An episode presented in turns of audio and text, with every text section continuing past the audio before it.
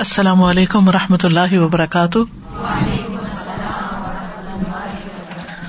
نحمد ونسلی علی رسول کریم ام بعد، فاعوذ باللہ من الشیطان الرجیم، بسم اللہ الرحمٰن الرحیم۔ رب شرحلی صدری ویسر علی عمری وحل العقدم السانی یفق قولی۔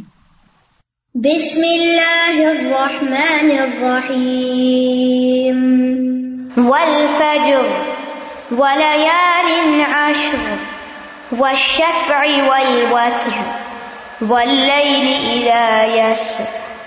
هل في ذلك قسم لذي حجر قسم ہے فجر کی اور دس راتوں کی اور جفت اور طاق کی اور رات کی جب وہ چلتی ہے، یقیناً اس میں عقل والے کے لیے بڑی قسم ہے۔ سب تعریف اللہ کے لیے ہے۔ جو اکیلا ہے، اس کا کوئی شریک نہیں۔ اس کا اپنے بندوں پر یہ فضل اور احسان ہے کہ اس نے اپنے بندوں کے لیے اطاعت کے، ثواب کمانے کے، آگے بڑھنے کے بہت سے مواقع عطا کیے ہیں۔ بہت سے ایسے موسم بنائے کہ جن میں ہم کثرت کے ساتھ نیک امال کر سکیں اور جو نیک عمل بھی ہم کریں، اس کا اجر و ثواب بھی بہت زیادہ ہو۔ انہیں مواقع میں سے ایک موقع ذوالحجہ کے پہلے دس دن کا ہے۔ جس میں تمام نیک امال کا ثواب عام دنوں کی نسبت بہت زیادہ بڑھ جاتا ہے۔ خوش نصیب ہے وہ لوگ جنہیں زندگی میں ایک بار پھر یہ موقع مل رہا ہے۔ ہم اپنے چاروں طرف دیکھتے ہیں کہ اللہ سبحان تعالیٰ نے اپنی مخلوقات میں مختلف طرح کے درجے رکھے ہیں، فرق رکھے ہیں۔ بعض چیزیں بعض چیزوں کی نسبت زیادہ خوبصورت ہوتی ہیں، زیادہ بڑی ہوتی ہیں۔ ہم دیکھتے ہیں کہ رمضان کا مہینہ تمام مہینوں میں افضل ہے جمعے کا دن تمام دنوں میں افضل ہے۔ اسی طرح اللہ سبحان تعالیٰ نے ذوالحجہ کے دس دنوں کو دنیا کے بہترین دن کہا ہے۔ اور ان دس دنوں میں سے قربانی کو سب سے افضل کام بتایا ہے۔ یعنی ان دس دنوں میں جو سب سے افضل ترین کام کوئی کر سکتا ہے وہ قربانی کرنے کا ہے۔ پھر اسی طرح ہم دیکھتے ہیں کہ راتوں میں سے رمضان کی آخری دس راتیں جو ہے آخری اشرا جو ہے وہ زیادہ افضل ہے اور ان میں سے بھی للت القدر والی رات باقی راتوں کی نسبت زیادہ افضل ہے۔ عام طور پر ہمارے یہاں ان راتوں کا تو بہت اہتمام کیا جاتا ہے اور للت القدر کو لوگ ستائیسویں کو خاص طور پر پوری پوری رات جاگتے ہیں۔ لیکن ہمارے یہاں عمومی طور پر ذوالحجہ کا وہ اہتمام نہیں یا ذوالحجہ میں ان کاموں کی طرف اتنی توجہ نہیں، ان کو عام دنوں کی طرح ہی گزار دیا جاتا ہے۔ لیکن ہم دیکھتے ہیں کہ یہاں سورت الفجر کے شروع میں اللہ سبحان تعالیٰ نے ان دس راتوں کی قسم کھائی ہے۔ عربی میں رات کا لفظ جو ہے وہ دن پر بھی آتا ہے۔ اور رات میں یعنی رمضان کی دس راتیں اور پھر رات میں دن بھی شامل ہے چکے لہٰذا دس دن بھی اس میں علماء یہ کہتے ہیں کہ اس سے مراد اشر ذوالحجہ بھی ہے۔ اور یہ ان کی فضیلت اور شرف کے لیے کافی ہے کیونکہ اللہ سبحان و تعالیٰ جس چیز کی قسم کھاتے ہیں وہ چیز بہت شرف والی، عزت والی، اہمیت والی، فضیلت والی ہوتی ہے۔ تفسیر ابن کثیر کے مولف کہتے ہیں کہ دس راتوں سے مراد ذیل کا پہلا اشرا ہے۔ اس کے علاوہ قرآن مجید میں صورت الحج میں آتا ہے وید قرسم اللہ فی ایام معلومات۔ اور وہ حاجی چند معلوم دنوں میں اللہ کے نام کا ذکر کریں یعنی اللہ کو خوب خوب یاد کریں۔ تو یہ معلوم دن کون سے ہیں؟ اس میں جمہور علماء اور اکثر مفسرین کے مطابق ایام معلومات سے مراد ذوالحجہ کے پہلے دس دن ہیں اور اس کے علاوہ ایام تشریق بھی ان میں شامل ہیں۔ یہ دن یعنی اشرا ذوالحجہ اشرا عربی زبان میں ٹین کو کہتے ہیں، دس کو۔ ذوالحجہ کے پہلے دس دن دنیا کے سب سے بہترین دنوں میں سے ہیں۔ رسول اللہ صلی اللہ علیہ وسلم نے فرمایا، افضل ایام دنیا العشر یعنی عشر ذوالحجہ۔ دنیا کے دنوں میں افضل ترین دن اشرۂ ذوالحجہ کے پہلے دس دن ہے اور ان دنوں میں کیا عمل سب سے افضل ہے؟ نبی صلی اللہ علیہ وسلم نے فرمایا، ان دنوں میں کیے گئے عمل سے افضل کوئی عمل نہیں یعنی اشر ذوالحجہ کے۔ مطلب یہ ہے کہ جو بھی نیکی کا کام آپ کریں گے، وہ عام دنوں کی نسبت زیادہ اجر و ثواب کا باعث ہوگا۔ نبی صلی اللہ علیہ وسلم نے فرمایا اللہ کے نزدیک ذوالحجہ کے دس دنوں میں نیک امال کرنا بہت پاکیزگی اور بہت بڑے ثواب کا باعث ہے۔ یہ صحیح ترغیب و ترغیب کی حدیث ہے۔ ان دس دنوں میں ادا کیے جانے والے فرائض یعنی جو فرض نمازیں ہم پڑھتے ہیں، وہ دیگر دنوں کے فرائض سے زیادہ افضل ہے اور ان کا ثواب بھی کئی گنا زیادہ بڑھ جاتا ہے۔ اسی طرح ان دنوں میں ہم جو نوافل ادا کرتے ہیں، وہ دیگر دنوں کے نوافل سے زیادہ افضل ہوتے ہیں۔ اور ان کا اجر و ثواب عام دنوں میں پڑھے جانے والے نوافل سے زیادہ ہو جاتا ہے۔ صحیح بخاری کی ابن عباس سے روایت ہے، نبی صلی اللہ علیہ وسلم نے فرمایا، جو عمل ان دس دنوں میں کیا جائے، اس کے مقابلے میں دوسرے دنوں کا کوئی عمل افضل نہیں۔ لوگوں نے ارض کیا کیا جہاد بھی اس کے برابر نہیں؟ آپ نے فرمایا، جہاد بھی اس کے برابر نہیں۔ سوائے اس شخص کے جس نے اپنی جان اور مال کو خطرے میں ڈالا اور کوئی چیز واپس لے کر نہ لوٹا یعنی مال بھی گیا، جان بھی گیا، جس نے یعنی اپنا سب کچھ لوٹا دیا۔ وہ تو بہرحال افضل ہے، لیکن اس کے علاوہ جتنے بھی نیک کام کرنے والے ہیں، وہ سب ان دنوں میں جو نیک کام کرتے ہیں، وہی افسل ہے تو اس لیے ہمیں عام دنوں سے زیادہ ان دنوں میں اپنی نمازوں کا اہتمام کرنا چاہیے، روزوں کا اہتمام کرنا چاہیے، قرآن کی قرآت عام دنوں سے زیادہ بڑھا دینی چاہیے۔ یعنی جو آپ روٹین میں ریگولرلی کرتے ہیں، اس سے کچھ نہ کچھ ایکسٹرا ضرور کرے اسی طرح جو ازگار آپ کرتے ہیں، پھر دعائیں جو آپ کرتے ہیں پھر اللہ سبحان تعالیٰ کی بارگاہ میں آج زی و زاری، دن کو بھی اور رات کو بھی، اور اس کے علاوہ حقوق العباد بھی، جیسے والدین کے ساتھ احسان ہے۔ یعنی اگر آپ کے والدین زندہ ہیں، تو ان کو اگر وزٹ کر سکتے ہیں، وزٹ کریں۔ اگر ان کو کوئی گفٹ بھیج سکتے ہیں، گفٹ بھیجیں۔ اور اگر فوت ہو چکے ہیں، تو ان کی طرف سے صدقہ کریں۔ پھر اسی طرح سلا رحمی رشتے داروں کے حقوق ادا کرنا عام لوگوں کی ضروریات پوری کرنا۔ آپ دیکھیں کہ کووڈ کے بعد جس طرح پوری دنیا میں مہنگائی آئی ہے اور بہت سارے لوگ اس سے بہت زیادہ متاثر ہوئے ہیں، بہت پریشانی کا شکار ہے تو ان کی آپ ضروریات پوری کریں۔ مثلاً اپنے خاندان میں دیکھیں کہ کون سے بچے جو پڑھ رہے تھے اب فیس نہ ہونے کی وجہ سے پڑھ نہیں سکتے۔ یا یہ کہ اور مختلف طرح کے جو کام تھے، ان کے چھٹ گئے، کس کی جاب چلی گئی، کس کا کوئی کام بند ہو گیا، کوئی بزنس چلا گیا۔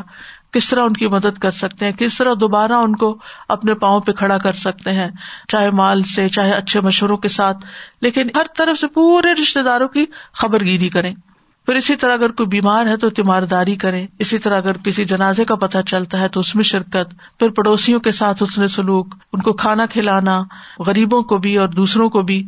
اور وہ اعمال جن کا دوسروں کو فائدہ پہنچتا ہے۔ میں سے ہر شخص یہ سوچ سکتا ہے کہ میں کس طرح کسی کو فائدہ پہنچا سکتی تو دوسروں کو فائدہ پہنچانے کے کام اس میں انسان بھی ہیں، جانور بھی ہیں، چڑیا پرندے بھی ہیں، ان کے دانے پانی کا انتظام ہے، اور بھی جو آپ نیکیوں کے کام سوچ سکتے ہیں، ہم میں سے ہر شخص اپنے اپنے طور پر سوچے اور کچھ نہ کچھ ایکسٹرا ضرور کرے یعنی ایک ہوتا ہے ہم عادت اچھے کام کرتے ہیں الحمد للہ رمضان میں کچھ نیکیوں کی عادت پڑتی ہے، پھر وہ سارا سال چلتی رہتی پھر اشرح الحجا آ جاتا ہے، اس میں کچھ اور نیک کام شروع کر لیتے ہیں، پھر وہ زندگی کا حصہ بن جاتے ہیں۔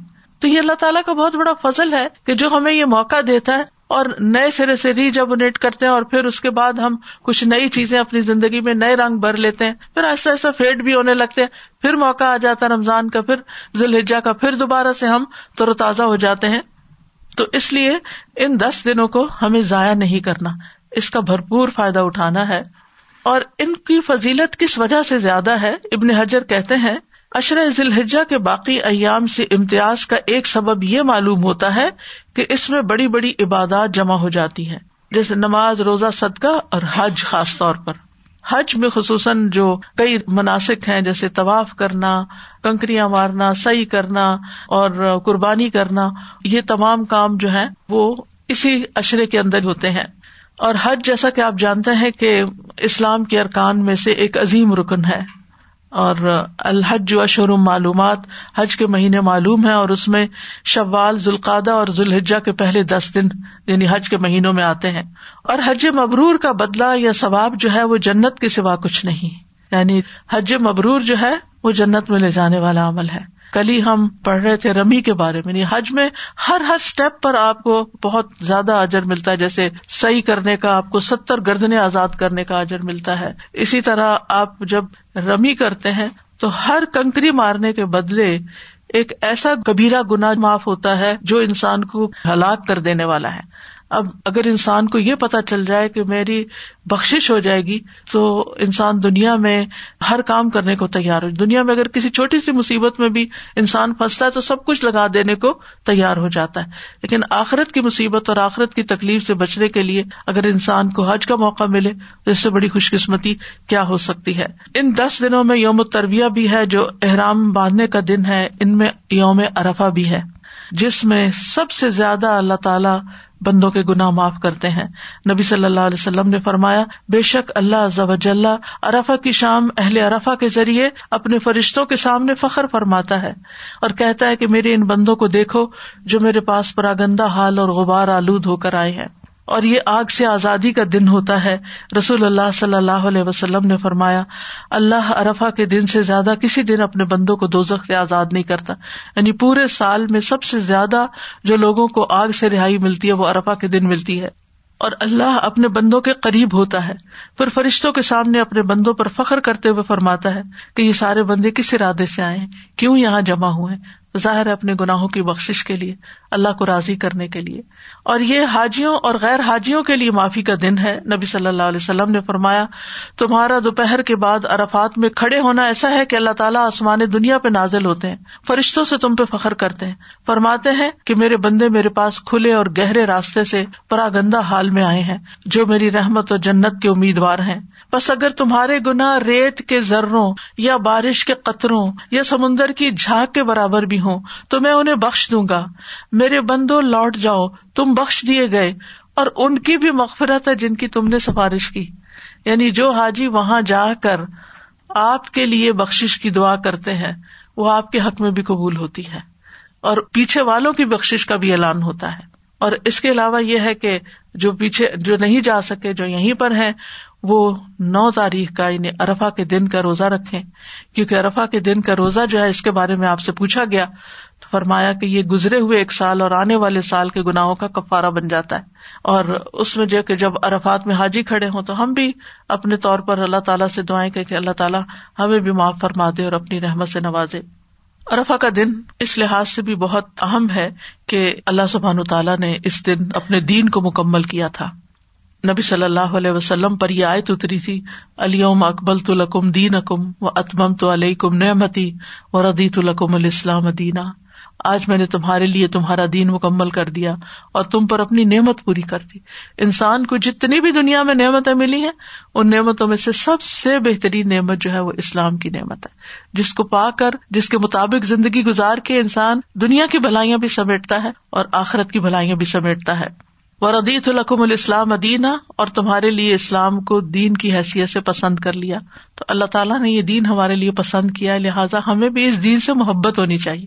اس کو بوجھ سمجھ کے نہیں اپنائیں۔ کہ اب کیا کریں؟ اب مسلمان پیدا ہو گئے ہیں تو اب ہمیں نماز بھی پڑھنی پڑتی ہے اور حجاب بھی کرنا ہوتا ہے اور یہ بھی اور وہ بھی۔ اتنی ساری ذمہ داریاں، باقی ریلیجنس میں تو یہ ساری پابندیاں نہیں ہے تو نہیں، یہ اللہ تعالیٰ کی نعمت ہے ہمارے لیے۔ تو اس کو نعمت سمجھ کر اس کا شکرانہ ادا کریں۔ اور صبح شام کہا کریں ردی تو بلّہ ربم و بال اسلام دین و بے محمد نبیا جو دنیا میں صبح شام یہ پڑھتا ہے، قیامت کے دن اللہ تعالیٰ اس کو راضی کر دے گا۔ ان دنوں میں مزدلفہ کی رات بھی ہے۔ جس کو مشر الحرام کہا جاتا ہے، مزدلفہ کو، اور وہاں پر بھی وقوف کیا جاتا ہے اور دعائیں مانگی جاتی ہیں۔ اور اہل مزدلفہ کی فضیلت کیا ہے؟ نبی صلی اللہ علیہ وسلم نے فرمایا، بے شک اللہ نے تمہارے اس جمع ہونے میں تم پر احسان فرمایا کہ تمہارے نیکو کاروں کی وجہ سے تمہارے گناہ گاروں کو بھی بخش دیا ہے۔ اور تمہارے نیکو کاروں نے جو مانگا انہیں عطا کر دیا۔ یعنی اس رات خصوصاً فجر کے بعد جب وہاں وقوف کیا جاتا ہے، جو دعائیں مانگی جاتی ہیں، وہ دعائیں قبول ہوتی ہیں۔ اس اشرے میں یوم النہر بھی ہے یعنی جس دن جمعرات کو کنکریاں ماری جاتی ہیں اور ہر کنکری کے بدلے ایک کبیرا گنا جو ہلاک کرنے والا تھا، اس کا کفارا ہو جاتا ہے۔ نبی صلی اللہ علیہ وسلم نے فرمایا، جب تم کنکریاں مارو گے تو یہ قیامت کے دن تمہارے لیے نور ہوگی۔ ان دنوں میں حج اکبر کا دن بھی ہے اور وہ یوم النہر کا دن ہوتا ہے۔ دس تاریخ کو یوم الحج اکبر کہا جاتا ہے۔ عام جو غلط فہمی ہے کہ جمعے کا حج حج اکبر ہے تو ایسا نہیں ہے۔ یہ دس تاریخ کا جو عمل ہے یعنی کنکریاں مارنا، قربانی کرنا، بال منڈوانا اور طواف حفاظہ کرنا، تو یہ دن جو ہے، یہ بڑا اہم دن ہے۔ بہت فضیلت والا ہے۔ اس کو بہت افضل ترین دن قرار دیا گیا اور اس کو یوم الحج اکبر بھی کہا گیا۔ اور حج کے موقع پر بہترین عمل جو ہے وہ تلبیہ پکارنا اور قربانی کرنا ہے۔ اور ان دنوں میں یعنی اشرز الحجا میں حاجی بھی روزے رکھ سکتے ہیں سوائے نو تاریخ اور اس کے بعد کے، کیونکہ وہ پھر حج کا موقع اور عید کا موقع آ جاتا ہے۔ اور حج کا دن بھی نبی صلی اللہ علیہ وسلم نے ایک عید کا دن ہی بتایا، تو اس دن بھی روزہ نہیں رکھتے۔ رسول اللہ صلی اللہ علیہ وسلم نے فرمایا، یوم ارفا یوم النحر یعنی دسویں کا دن۔ اور ایام تشریق ہم اہل اسلام کے عید کے دن ہیں اور یہ کھانے پینے کے دن ہے اور جو لوگ وہاں پر نہیں جا سکتے، وہ اس اشرے میں جو ایک اور بہترین عبادت کر سکتے ہیں، وہ روزہ رکھنے کی۔ یعنی پہلی سے لے کے نو تاریخ تک ایٹ اسٹریچ بھی آپ روزے رکھ سکتے ہیں۔ اور اگر سارے نہ رکھ سکے تو منڈے، تھرسڈے کا رکھ لیں۔ اور اگر کوئی بھی نہیں ان میں سے رکھ سکتے تو ایٹ لیسٹ نو ذیل الحجا کا یعنی ارفا کا روزہ جو ہے، وہ ضرور رکھ لیں۔ اور یہ رکھنا مستحب ہے۔ اور بعض احادیث میں نویں تاریخ کا بھی ذکر آیا ہے۔ لہٰذا نو اور دس دونوں رکھ لیں تو وہ جھگڑا بھی ختم ہو جائے گا کہ سعودی عرب میں تو ایک دن پہلے ہوتا ہے اور بعد میں شاید اسی لیے ایک روایت میں نومی کا ذکر بھی آیا کہ یہ معلوم تھا کہ آئندہ دنیا میں لوگوں کو جب یہ پتا چل جائے گا کہ وہاں کس دن ارفا ہے اور یہاں کس دن نویں تاریخ پڑ رہی ہے، تو ان دو دنوں کا رکھ لیں تو زیادہ افضل ہے۔ یعنی ہماری آٹھ اور نو ہو جائے گی اور وہاں کی نو ہو جائے گی، ٹھیک ہے؟ پھر اسی طرح سلف صالحین جو تھے، ان دنوں میں انتھک عبادت کرتے تھے۔ یعنی عام دنوں سے زیادہ وہ عبادت کی کوشش کرتے تھے اور نیکی کے مختلف کام کرنے کی شدید رغبت رکھتے تھے۔ سعید بن جبیر کا حال تھا کہ جب دس دن شروع ہو جاتے تو اتنی سخت محنت کرتے، یہاں تک کہ شاید ان کے پاس اتنی طاقت بھی نہ ہوتی۔ ان دس راتوں کی عبادت کی بہت ترغیب دیتے اور وہ کہتے کہ ان دس راتوں میں اپنے لیے دیے بجھایا نہ کرو یعنی راتوں کو بھی عبادت کرو۔ اور آپ دیکھیں کہ آپ کے یہاں تو عشا جو ہے وہی گیارہ بجے شروع ہو رہی ہے۔ تو اگر مغرب اور مغرب کے بعد اور عشا اور عشا کے بعد کچھ جاگ لیا جائے اور کچھ ایکسٹرا نوافل پڑھ لیے جائیں۔ اگر فجر سے پہلے نہیں بھی اٹھنے کی ہمت پڑتی، کیونکہ لمبے دن ہے بعض اوقات لوگ تھک جاتے ہیں، تو عشا کی نماز پڑھنے کے بعد کچھ ایکسٹرا نوافل بھی قیام العل میں شمار ہو جاتے ہیں۔ اور اس وقت دعائیں پڑھ کے اور دعائیں مانگ کے آپ سو سکتے ہیں۔ ابو عثمان نہدی کہتے ہیں، نیک لوگ تین قسم کے دنوں کی تعظیم کرتے، رمضان کے آخری دس دن، ذوالحجہ کے پہلے دس دن اور محرم کے پہلے دس دن، کیونکہ محرم بھی حرمت والا مہینہ ہے اور اللہ کا مہینہ اس کو کہتے ہیں اور اس مہینے میں بھی آپ صلی اللہ علیہ وسلم سے کثرت سے روزے رکھنا جو ہے وہ مربی ہے، تو ان دنوں کے بھی آپ یعنی پلان کر سکتے ہیں۔ تو ان دنوں کو اللہ تعالیٰ کی اطاعت اور قربت والے کاموں سے آباد کرنا چاہیے اور اپنے عام روٹین کے دنوں کی طرح ان دنوں کو نہیں گزارنا چاہیے۔ زیادہ سے زیادہ نیکیاں کرنی چاہیے اور نیکیاں خوشی سے کرنی چاہیے۔ قرآن مجید میں آتا ہے، ومن تتب و اخیرن و ان اللہ شاکر علیم جو کوئی خوشی سے نیکی کرے تو بے شک اللہ قدر دان ہے، سب کچھ جاننے والا ہے۔ یعنی جتنی زیادہ آپ دل کی خوشی اور رغبت اور محبت سے نیکی کرتے ہیں، اللہ سبحان و تعالیٰ اس کو اتنی ہی خوشی سے قبول کرتے ہیں اور اس پر اتنا ہی بڑا اجر عطا فرماتے ہیں۔ آپ دیکھیں کہ آپ کسی انسان کو بھی ایک پانی کا گلاس پلاتے ہیں تو وہ آپ کا قدر دان ہوتا ہے، آپ کا شکریہ ادا کرتا ہے۔ تو آپ سوچیے جب اللہ کے نام پر آپ کسی کو پلا رہے ہوں یا اللہ کے لیے کوئی کام کر رہے ہوں تو اللہ سبحان تعالیٰ اس کی کتنی قدر دانی کرے گا۔ یعنی ضروری نہیں ہوتا کہ ہم کسی کے ساتھ اچھا کریں گے تو وہ ہماری قدر دانی کرے گا۔ بعض اوقات نہیں بھی کرتا۔ وہ پرواہ بھی نہیں کرتا۔ وہ ذکر بھی نہیں کرتا۔ وہ اکنالج بھی نہیں کرتا۔ لیکن اس وقت یہ یاد رکھنا چاہیے کہ جس رب کی خاطر میں نے کیا ہے، اس نے دیکھ لیا اور جتنے زیادہ محبت کے ساتھ، کیونکہ اگر کاموں کے اندر محبت پیدا ہو جائے اور خوبصورتی پیدا ہو جائے کوالٹی آ جائے، تو اس کی اتنی ہی جزا بڑھ جاتی ہے۔ فن اللہ شاکر نلیم بندے شکر گزار نہیں تو کیا ہوا؟ اللہ کا دردان ہے۔ اللہ سبحان تعالیٰ دیکھتا ہے اور وہ بندے کے لیے لکھ لیتا ہے، حتیٰ کہ ایک کھجور جو انسان اللہ کے راستے میں دیتا ہے، اللہ تعالیٰ اس کو بڑھا کر بہت پہاڑ جتنا کر دیتا ہے۔ یعنی اتنا زیادہ اس کا اجر و ثواب۔ دنیا میں کون سی ایسی انویسٹمنٹ ہے کہ جہاں پر آپ کوئی صدقہ کریں گے اور پھر آپ کو اس کا اتنا بڑا اجر ملے گا؟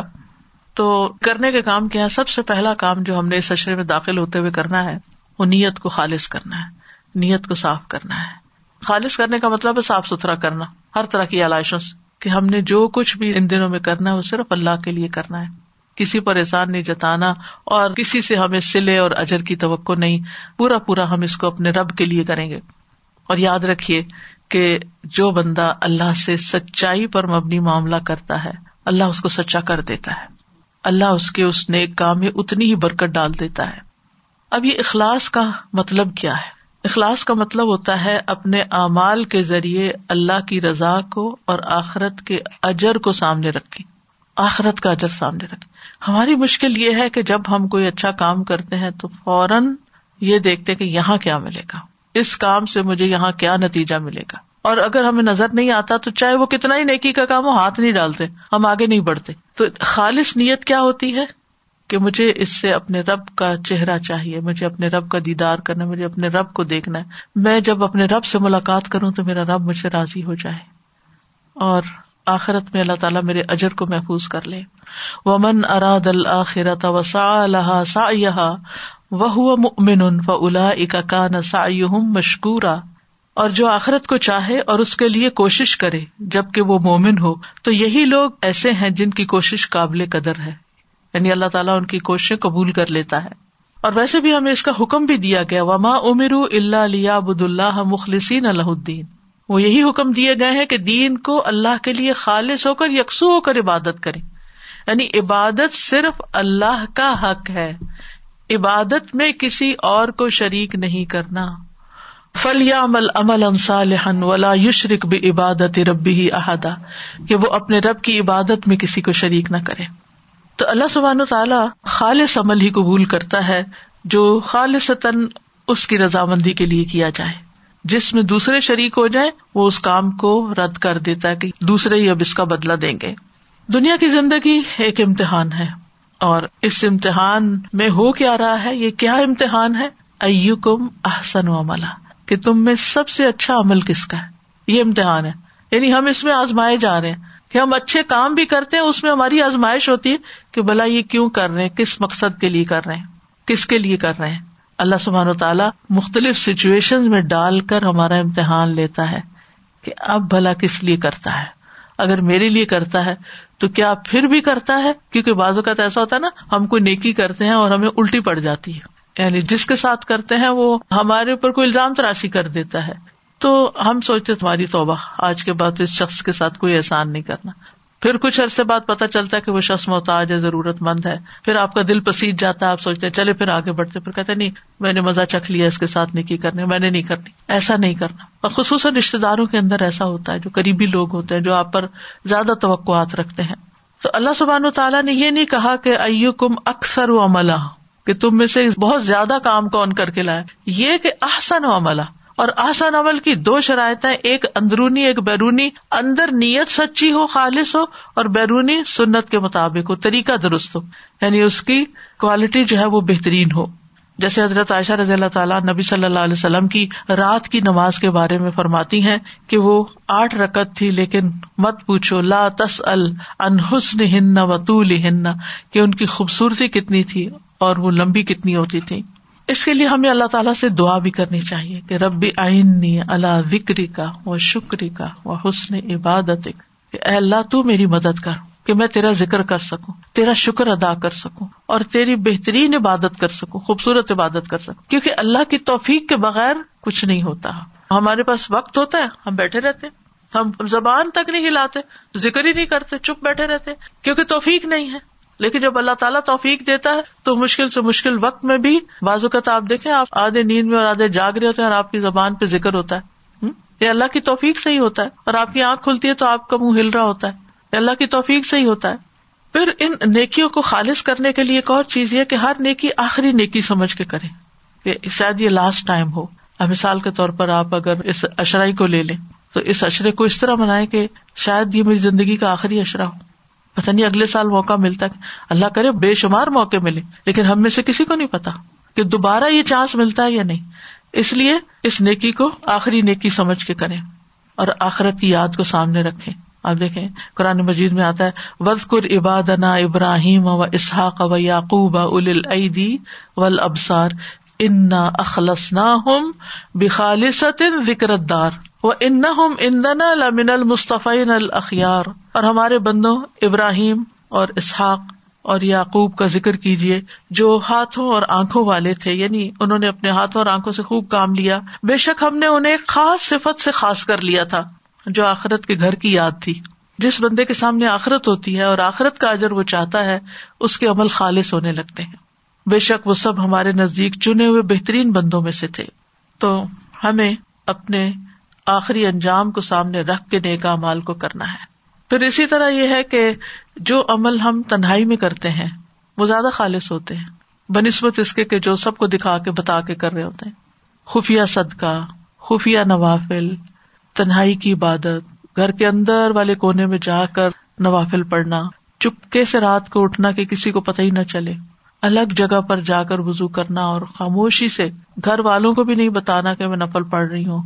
یعنی کوئی بھی کام کرنا، چپکے چپکے کرنا، صرف اللہ سبحان تعالیٰ کے سامنے رکھ کے کرنا اور پھر رات کی گھڑیوں میں اللہ کے سامنے رونا۔ یعنی ان دنوں میں ضرور یہ ٹرائی کرے کوشش کرے کہ کوئی نہ کوئی ایسا آپ کا وقت اللہ کے ساتھ خاص ہو جس میں آپ اللہ تعالیٰ کے سامنے روئیں اور رو کر دعا کریں۔ اور دنیا کی بھی اور آخرت کی بھی کہ اللہ ہماری موت کے بعد کے تمام مراحل کو آسان کر دینا۔ پھر اسی طرح یہ ہے کہ کوئی بھی نیکی عادت سمجھ کے نہ کرے کہ مجھے عادت یہ کرنے کی، میں ان دنوں میں یہ کرتی ہوتی ہوں۔ نہیں، اس کو ریفریش کر کے حسن سلوک کسی کے ساتھ کرنا ہے یا عبادت کرنی ہے، دوبارہ سے اس کو ایک نیکی کا کام اور ایک خیر کی بات سمجھ کے کرے ان کانو یہ سارے اون فل خیرات وہ یدون نہ رغب و رحبا کہ اللہ کے پسندیدہ بندے جو تھے وہ نیکیوں میں جلدی کرتے تھے، تیز دوڑتے تھے۔ اور پھر وہ رغبت اور رحبت یعنی اللہ تعالیٰ سے امید لگا کے اور ڈرتے ہوئے بھی اس کو پکارتے تھے۔ پھر اسی طرح یہ ہے کہ ہر طرح کی نیکی کرنے کی کوشش کرے کیونکہ بعض اوقات ہم چند مخصوص کام کر رہے ہوتے ہیں نا، تو ہم ان کو کافی سمجھ لیتے ہیں۔ ویسے ہم سمجھتے ہیں، ہم تو قرآن کے طالب علم ہیں اور ہم تو قرآن حفظ کر رہے ہیں اور ہم ترجمے سے پڑھ رہے ہیں اور ہم بہت ساری نیکیاں کر رہے ہیں۔ تو اب یہ نیکی تو کوئی بھی کر لے گا، یہ کوئی اور کر لے گا۔ کتنے کام ہے کہ جن کو ہم سمجھتے ہیں، یہ کوئی اور کر لے گا، جبکہ وہ ہمیں کرنا چاہیے۔ ہمیں نہیں پتا کہ کوئی چھوٹی سی نیکی ہمارے کام آ جائے گی یا کوئی بڑی نیکی۔ تو بڑی بھی کرے اور چھوٹی بھی کرے یعنی جو موقع مل جائے، کسی نیکی کو اپنی شان کے خلاف نہ سمجھے کہ اب میرا اتنا بڑا مقام اور مرتبہ ہو گیا ہے، تو میں اب یہ چادریں بچھاؤں یا مسجد صاف کروں یا میں یہ جوتے سیدھے کر دوں۔ یا میں یہ راستے میں ٹشو پڑا ہوا یہ اٹھاؤں، یہ جو جس کا کام ہے وہی کرے گا۔ نہیں، اگر مجھے موقع مل رہا اور میں گزر رہا ہوں اور مجھے نظر آ گئی ایک چیز، تو میں ہی کر لوں۔ حدیث میں آتا ہے، لا تحتقرن من المعروف شیئا۔ نیکی کے کسی کام کو حقیر نہ سمجھو۔ جسے ہم حقیر سمجھ رہے ہو سکتا ہے وہ اللہ کے نزدیک بڑا ہی عظیم ہو، کیونکہ وہ ہمارے نفس پہ باری ہے۔ اچھا ہر شخص کے ساتھ یہ ہوتا ہے، کچھ نیکیاں اس کے نفس پہ بڑی خوشگوار ہوتی ہیں، آسان ہوتی ہیں، اور کچھ بڑی بھاری ہوتی ہیں۔ اور بعض اوقات کوئی چھوٹا سا کام ہوتا ہے، وہ ہمارے نفس پہ بڑا بھاری ہو جاتا ہے۔ ہمیں ایک آر آتی ہے اس کام کے کرنے سے۔ تو اپنے نفس کے خلاف جا کر اس کو کریں تو ان شاء اللہ اس کا اجر بھی بہت زیادہ ہوگا۔ اور پھر آپ کچھ بھی کر کے نا مطمئن نہ ہو کہ ہم نے بہت کچھ کر لیا۔ مطمئن نہیں ہونا۔ ابھی تو اور بھی کرنے کی، ابھی تو کچھ نہیں کیا۔ اب دیکھیں اہل جنت جنت میں جا کر نا کسی چیز پہ ریگریٹ نہیں کریں گے، سوائے ان اوقات کے جو دنیا میں انہوں نے اللہ کے ذکر کے بغیر گزارے یا نیکی کے موقع کو گنوا دیا۔ قیامت کا دن بھی یوم الحسرا ہے۔ تو اس دن نہ حسرت ہو کہ ہمارے پاس اتنے قیمتی دن آئے اور ہم نے کچھ کیا ہی نہیں ان میں۔ ایسے ہی وقت ضائع کر دیا۔ بہت کچھ کر کے بھی دلوں میں اللہ کا ڈر رہنا چاہیے۔ دوسرا کام یہ ہے کہ جب ذوالحجہ کا چاند نظر آئے تو دعا پڑھے یعنی اللہ اہل علینا بال امن ول ایمانی و سلامتی ول اسلامی لما تو حب و تردا یا ہلال ربی و رب اللہ۔ تو آج شام ضرور اہتمام کرے کہ چاند نظر آئے۔ اور اگر اعلان ہو جائے تو آپ نے آنکھوں سے نہیں دیکھا، پھر بھی دعا پڑھ لیں کہ اللہ اس مہینے کو ہمارے لیے برکت کا، سلامتی کا مہینہ بنا دے۔ پھر ایک اور اہم کرنے کا کام یہ ہے کہ سچی توبہ کرے یعنی بازو کا ہم کرنے کے کاموں کی لسٹ بنا لیتے ہیں اور جو پچھلی زندگی میں گناہ کی ہے ان کی پرواہ نہیں کرتے۔ یا کوئی بری آتے ہوتی ہیں ہماری، ان کو ہم نہیں چھوڑتے۔ تو اس لیے کوئی بھی اپنا گناہ یاد آئے۔ نہیں بھی یاد آتا تو دماغ پہ زور ڈال کے اپنی پچھلی ساری زندگی کو دیکھیں، میں نے کہاں کہاں اللہ کی نافرمانیاں کی؟ وہ کون سے اوقات ہیں کہ جہاں میں نے اللہ کی کائم کردہ حدود توڑی کہ اللہ نے مجھے کام کرنے کا حکم دیا تھا اور میں نے نہیں کیا؟ تو ان کے اوپر توبہ اور آئندہ سے ان گناہوں سے کنارہ کشی، سابقہ گناہوں پہ ندامت اور بہترین خطا کار توبہ کرنے والے ہوتے ہیں۔ نبی صلی اللہ علیہ وسلم نے فرمایا، ہر انسان خطا کار ہے اور بہترین خطا کار وہ ہیں جو توبہ کرتے ہیں۔ اور توبہ مرتے دم تک کرتے رہنا چاہیے۔ انسان سے یہ مطلوب ہے کہ وہ جب اللہ کی طرف متوجہ ہونا چاہتا ہے، نیکی کا کام کرنا چاہتا ہے، تو پہلے توبہ کر لے۔ کیونکہ گناہ نیکیوں میں رکاوٹ بنتے ہیں۔ یہ جو ہمارے اوپر ایک بوجھ سا پڑ جاتا ہے نا اور ہم نیکی نہیں کر پاتے، تو اس کی بنیادی وجہ کیا ہوتی ہے؟ کہ ہمارا کوئی گناہ ہوتا ہے جو ہمیں بوجھل کیے ہوئے ہوتا ہے، وہ ہمیں پکڑے ہوئے ہوتا ہے اور ہم آگے نہیں بڑھ سکتے۔ وہ ہمارے رستے کا رکاوٹ اور ہرڈل بنا ہوا ہوتا ہے۔ تو توبہ سے وہ رکاوٹ ہٹ جاتی ہے اور نیکیوں میں دوڑ لگ جاتی ہے۔ ان کان ساری فلقائی رات امبیا کیوں نیکیوں میں اتنی سبقت کرتے تھے، دوڑتے تھے، آگے نکل جاتے کیونکہ وہ معصوم تھے، وہ گناہ نہیں کرتے تھے۔ ہم گناگار لوگ ہیں، لہٰذا ہمارے گناہ ہی ہمارے رستے میں آ جاتے ہیں۔ قرآن مجید میں آتا ہے وہ ملم یتب فلا کا ظالمون جو توبہ نہ کرے وہ ظالم لوگ ہیں، وہ اپنی جانوں پہ ظلم کر رہے ہیں۔ پھر اگلی بات یہ ہے کرنے کے کاموں میں کہ اپنے عزم اور ارادے کو پختہ کرے جو بھی نیک کام کرنے یعنی نیک امال کی شدید ہرس ہو۔ کیونکہ جو ہرس رکھتا ہے، جو شوق رکھتا ہے، جو ارادہ کرتا ہے، وہ کر بھی جاتا ہے۔ کیونکہ بعض اوقات ہم سوچتے ہیں، یہ تو بڑے بڑے لوگ کرتے ہیں، ہم تو گناگار لوگ، ہم سے کہاں ہوتے ہیں؟ ہم نہیں کر سکتے۔ میرا نہیں خیال کہ میں رات کو جاگ سکوں گی، میرا نہیں خیال میں ایکسٹرا نوافل پڑھ سکوں۔ نہیں، یہ شیطانی وسوسوں کو آپ نے انٹرٹین نہیں کرنا، ان کو اگر دل میں خیال آئے، نہیں، میرا نہیں خیال، میری تو مصروفیت ہی بہت ہے۔ میں کیا کر سکتی نہیں ان شاء اللہ بہت کچھ ہو سکتا ہے۔ جو بھی اپنے ٹارگیٹ سیٹ کرے اس پہ کہ ان شاء اللہ میں کروں گی۔ اللہ کی توفیق سے کروں گی اور مجھے کرنا ہے۔ ولدین جا حدوفینا لنا دین سب النا جو لوگ ہمارے راستے میں جدوجہد کرتے ہیں انہیں اپنے رستے دکھا دیتے سبحان اللہ، نیکی کے ایسے ایسے مواقع سامنے آ جاتے ہیں کہ آپ خود حیران ہو جاتے ہیں۔ آپ گھر بیٹھے ہوتے ہیں، آپ کو کہیں سے کوئی پیغام آ جاتا ہے فلاں شخص ضرورت مند ہے، کوئی بیمار ہے، کسی کے لیے دعا کا کہا جا رہا ہوتا ہے، کسی کے لیے مدد کا کہا جا رہا ہوتا ہے، کسی کو کسی طرح مشورے کا کہا جا رہا ہوتا ہے۔ تو آپ گھر بیٹھے صرف اپنے فون کے ذریعے ہی کیا کچھ کر جاتے ہیں۔ آپ اسی جگہ بیٹھے ہوئے اور آپ نے بڑی بڑی نیکیاں کما لی جو ہی کسی نے دعا کے لیے کہا، آپ نے وہی فون رکھا۔ اپنے اللہ کے حضور حاضر ہو گئے۔ ادھر ادھر سے توجہ ہٹا کے جس کسی پریشان حال نے آپ کو کہا کہ میرے لیے دعا کرے آپ بیٹھ کے اس کے لیے دعا کر دیں فرشتہ آپ کے لیے بھی آمین کر دے آپ کا کیا گیا؟ آپ وہی تو بیٹھے ہیں۔ آپ نے صرف اس کے لیے دعا ہی کی ہے نا۔ تو ہو سکتا ہے اس دعا کی وجہ سے اللہ تعالیٰ آپ کو اس جیسی مصیبت سے بچا لے۔ اور صرف ہم نے اس لیے بھی نہیں کرنی کہ ہم کسی کے لیے دعا کریں تاکہ ہم مصیبت سے ہم نے اللہ کی رضا کے لیے کرنی۔ تو کسی کے بھی ایسے کسی میسج کو، کسی ریکویسٹ کو رد نہ کیا کریں۔ یہ تو روز ہی کچھ نہ کچھ کہتے رہتے ہیں۔ آپ دیکھیں کہ اس وقت بعض لوگوں کے حالات ایک دم اتنے تبدیل ہوئے ہیں کہ وہ اپنی مجبوریاں بتا بھی نہیں سکتے۔ اور اگر آپ کے علم میں آ جائے تو آپ سمجھے کہ اللہ نے آپ کے لیے نیکی کا رستہ کھولا ہے، اس کو اپنے لیے مصیبت نہ سمجھے اللہ نے آپ کے لیے نیکی کا رستہ کھولا ہے۔ تو یہ اسی کے لیے رستہ کھلتا ہے جو ہرس رکھتا ہے کہ مجھے نیکی کے کاموں کا پتا چلے۔ ظاہر ہر نیکی مشکل سے ہی ہوتی ہے۔ اس میں مشقت کرنی پڑتی ہے، تکلیف اٹھانی پڑتی ہے، تبھی انسان نیکی کر سکتا ہے۔ یعنی کچھ نہ کچھ تو ایفرٹ لگانی پڑتی ہے۔ تو اس ایفرٹ سے نہیں گھبرائیں۔ محنت کرے وہ لدین جاہدو جاہدو نہیں ہے جاہدو حروف کی زیادتی جب ہو جاتی ہے نا فیل کے اندر، تمہارے میں بھی شدت آ جاتی ہے۔ تو دنیا میں جو نیکیوں میں جلدی کرتے ہیں، وہ جنت کی طرف بھی آگے آگے ہوں گے، سبقت لے جائیں گے۔ قرآن مجید میں آتا ہے ولدین یو نما آت و قلوب ہم وجلتن ان ملا رب ہم راجون الا کا یو سارے فل خیراتی و ہم لہا سابقون۔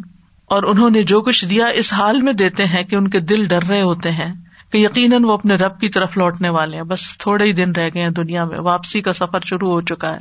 یہ لوگ ہیں جو نیک کاموں میں جلدی کرتے ہیں اور یہی ان کی طرف آگے نکل جانے والے ہیں۔ یعنی جن کو یہ خیال ہوتا ہے نا کہ رب کی طرف واپسی ہے، جا رہے ہیں اس کی طرف، ملاقات ہے اس سے، تو پھر وہ نیکی کے کام میں تاخیر نہیں کرتے۔ اور وہ سابقون سابقون الا کل فی جنات نعیم فلت من الاولین و کلیل من الآخرین اور جو پہل کرنے والے ہیں، وہی آگے بڑھنے والے ہیں۔ جو پہل کرنے والے ہیں، وہی آگے بڑھنے والے ہیں۔ تو نیکی کے کاموں میں پہل کر لیں۔ یہی لوگ مقرب ہیں جو نعمتوں والے باغوں میں ہوں گے، پہلوں میں سے بہت ہوں گے، پچھلوں میں سے کم ہوں گے۔ یعنی جو جو وقت گزارتا جائے گا، قیامت کے قریب ایسے لوگ کم رہ جائیں گے۔ یاد رکھیے، نیکی کا شوق اسی وقت ہوتا ہے جب اللہ سے محبت ہوتی ہے۔ اگر آپ کے دل میں اللہ کی محبت ہے نا، تو اللہ کی خاطر آپ کچھ بھی کرنے کو تیار ہو جائیں گے۔ کیونکہ محبت انسان سے سب کچھ کروا لیتی ہے۔ آپ کو اپنے بچے سے محبت ہوتی ہے، آپ اس کے لیے کیا نہیں کرتے۔ ہر طرح سے تھکتے ہیں، ہر تدبیر کرتے ہیں اس کو آرام پہنچانے کے لیے، اس کے فیوچر کو بنانے کے لیے، اس کو مشکل سے نکالنے کے لیے۔ آپ دیکھیں، اگر کسی کا بچہ کنویں کی طرف جا رہا ہو، تو ماں کیا کرے گی؟ باپ کو بلائے گی، وہ دیکھے وہ بچہ کنویں کی طرف جا رہا ہے، آپ آ جائیں۔ اگر کہ میں بزی ہوں، تم خود ہی کر لو، تو آپ کہ نہیں، پھر میں بھی نہیں کر رہی۔ کریں گے ایسے؟ بچے کو اگر بھوک لگی ہو، تو آپ کیا کریں گے؟ آپ یہ کہیں گے کہ اس وقت گھر میں تو گروسری نہیں ہے تو ٹھیک ہے، گروسری نہیں آئے گی تو میں بھی کھانا نہیں پکاؤں گی۔ بیٹھے نہیں بچے بھوکے۔ ہسبینڈ تعاون نہیں کرتا، وہ کچھ کرتا نہیں۔ اس کو بلیم کرنا شروع کر دیں۔ آپ کیا کرتے ہیں؟ آپ اٹھتے ہیں، کوئی بریڈ کا پیس ہی ڈھونڈتے ہیں، کوئی باسی روٹی دیکھتے ہیں۔ یعنی کئی طریقے اختیار کر لیتے ہیں نا کہ اس وقت بچہ بھوکا ہے، اس وقت لڑائی کا وقت نہیں ہے اور بلیم کرنے کا وقت نہیں ہے۔ مجھے اس بچے کی بھوک مٹانی ہے۔ تو آپ اس کے لیے اٹھ جاتے ہیں، کام کچھ کر لیتے ہیں۔ وہ رو رہا ہو تو آپ یہ تھوڑی کہتے ہیں کہ میں اینالائز کروں اس کے رونے کی وجہ کیا ہے اور وہ یہ سب باتیں چھوڑ دیتے ہیں۔ آپ اٹھ کے اس کو چپ کراتے اس کی وجہ معلوم کر اس کو دلاسا دیتے تو آپ دیکھیے کہ اسی طرح انسانوں میں سے بھی جو لوگ ہمارے ضرورت مند ہوتے ہیں، تو اس وقت ہم مشورے کرنے نہیں بیٹھ جاتے۔ اس وقت ہمیں دنیا کی سیاست کو اور کووڈ کو لے کے بیٹھ جانا اور بحثیں کرنا یعنی لوگوں پہ مصیبت کا وقت آیا ہوا ہے اور ہم اکثر صرف بحث مباحثہ کر کے کون رائٹ ہے، کون رانگ ہے اور کس کی کیا پالیٹکس ہے، کس وجہ سے ملک کے حالات خراب ہوئے ہیں، کس نے کیا کر دیا، کون کیا کر رہا ہے، ان باتوں میں پڑھنے کی بجائے آپ دیکھیں میں کیا کر سکتی۔ اتنے چھوٹے منہ سے دائرے کے اندر رہتے ہوئے میں کیا کر سکتی؟ آپ اپنا کام کر لیں۔ صرف باتیں کر کے خود کو تسلی نہ دیں۔ کہ فلاں کا قصور ہے اور فلاں کی ذمہ داری ہے اور فلاں کا جو بھی ذمہ دار ہے، اس وقت جو بھوکا ہے، اس کی بھوک مٹانا اصل کام ہے۔ اس وقت بحث مباحثے میں پڑھنے کا وقت نہیں ہے۔ تو جب انسان کو اللہ سے محبت ہوتی ہے، تو وہ اللہ کی محبت میں وہ یوت امون تام اللہ ہی مسکین ام و یتیم ام و اسیرا وہ اللہ کی محبت میں کھلاتے ہیں مسکین کو، یتیم کو اور قیدی کو۔ کیونکہ وہ اللہ کی خاطر کر رہے ہیں۔ تو اس لیے ان کا فوکس کیا ہے؟ کہ مجھے اللہ کی محبت میں کچھ کرنا ہے اور وہ کر جاتے ہیں۔